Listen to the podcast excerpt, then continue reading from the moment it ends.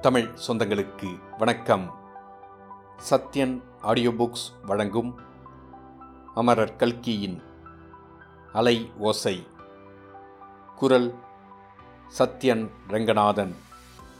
முதல் பாகம் பூகம்பம். அத்தியாயம் பத்து. காமாட்சி அம்மாள். வீட்டின் பின்கட்டிலிருந்து இதோ வந்துவிட்டேன். என்று ஸ்திரீயின் குரல் கேட்டது. சாஸ்திரிகள் வா வா நீ வந்தால்தான் விஷயம் முடிவாகும் என்று உரத்து கூவினார். மறுபடியும் சுப்பையரை பார்த்து சாஸ்திரிகள் கூறினார் இந்த கல்யாண டிபார்ட்மெண்ட்டை நான் அகத்துக்காரியிடமே ஒப்படைத்து விட்டேன்.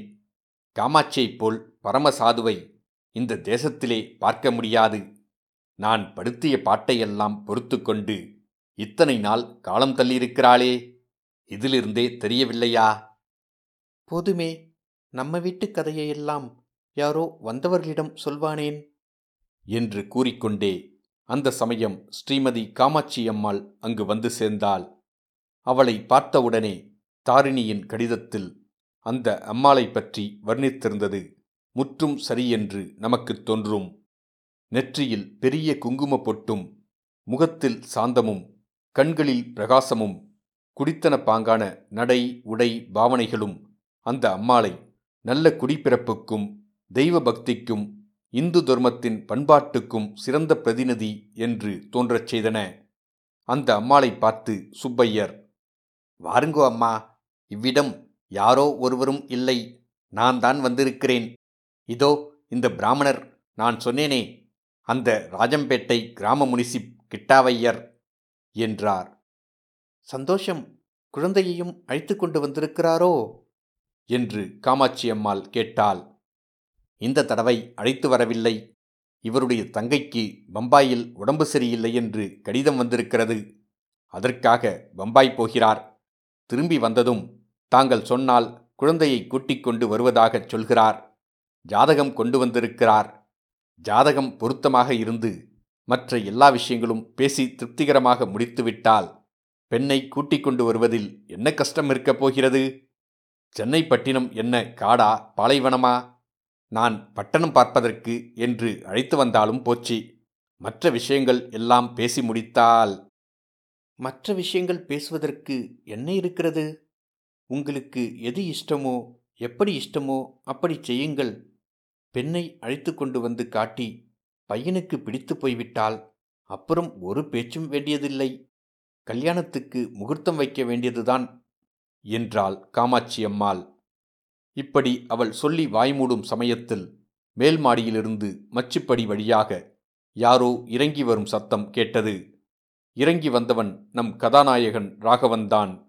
சற்று முன்னால் கவலையும் வேதனையும் குடிக்கொண்டிருந்த அவனுடைய முகத்தில் மேற்படி கல்யாண பேச்சு லேசான புன்னகையை உண்டாக்கியிருந்தது. மச்சுப்படியில் சத்தம் கேட்டது. கீழே பேசிக்கொண்டிருந்த நாலு பேருடைய கண்களும் அந்த பக்கம் நோக்கின இறங்கி வருகிறவன் ராகவன் என்று அறிந்ததும் அவனுடைய பெற்றோர்களின் நெஞ்சில் சிறிது துணுக்கம் உண்டாயிற்று. ஏதாவது நாம் பிசகாக பேசிவிட்டோமோ? இதன் காரணமாக ஒருவேளை உத்தேசித்த காரியம் கெட்டுப்போய்விடுமோ என்று கவலை அவர்களுக்கு ஏற்பட்டது. இறங்கி வந்த பையனை கிட்டாவையர் கண்கொட்டாத ஆர்வத்துடன் பார்த்தார். அவனுடைய கம்பீரமான தோற்றமும் சுந்தரமான முகமும் அந்த முகத்தில் ஒளிவீசிய அறிவின் கலையும் கிட்டாவையரின் மனதை கவர்ந்தன.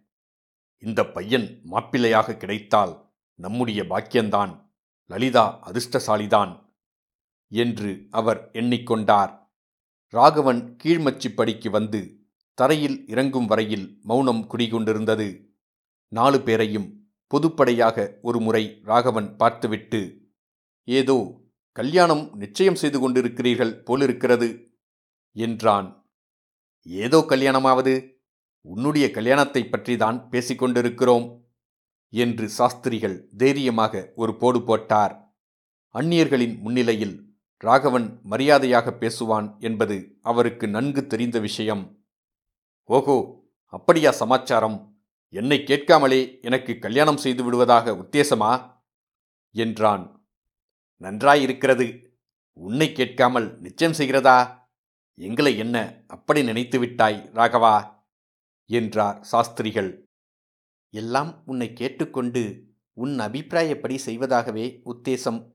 குழந்தை கல்யாணம் என்பது சாதாரண விஷயமா?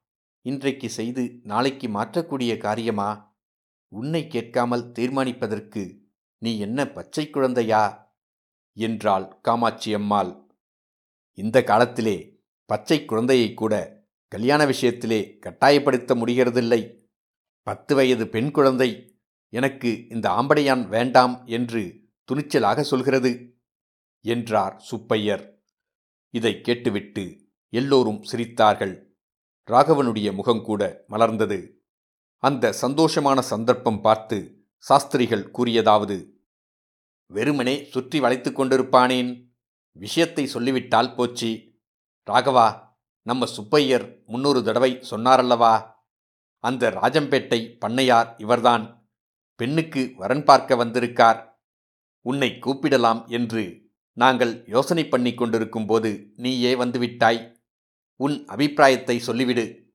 பாக்கி விஷயம் எல்லாம் செட்டிலாகிவிட்டால் பெண்ணை இங்கேயே அழைத்து கொண்டு வந்து காட்டுவதாகச் சொல்கிறார் நல்ல குணம் நல்ல கோத்திரம் எனக்கும் உன் அம்மாவுக்கும் ரொம்ப பிடித்தமான சம்பந்தம். ஆனால் எங்களுக்கு பிடித்திருந்து என்ன பிரயோஜனம்? கல்யாணம் பண்ணிக்கொள்ளப் போகிறவன் நீ அல்லவா? பெண்ணை அழைத்து கொண்டு வரும்படி சொல்லி அனுப்பலாமா? உன் அபிப்பிராயம் என்னவோ சொல்லிவிடு. வெறுமனே இவர்களை அலைக்கழிப்பதில் பிரயோஜனமில்லை. உண்டு என்றால் உண்டு என்று சொல்ல வேண்டும்.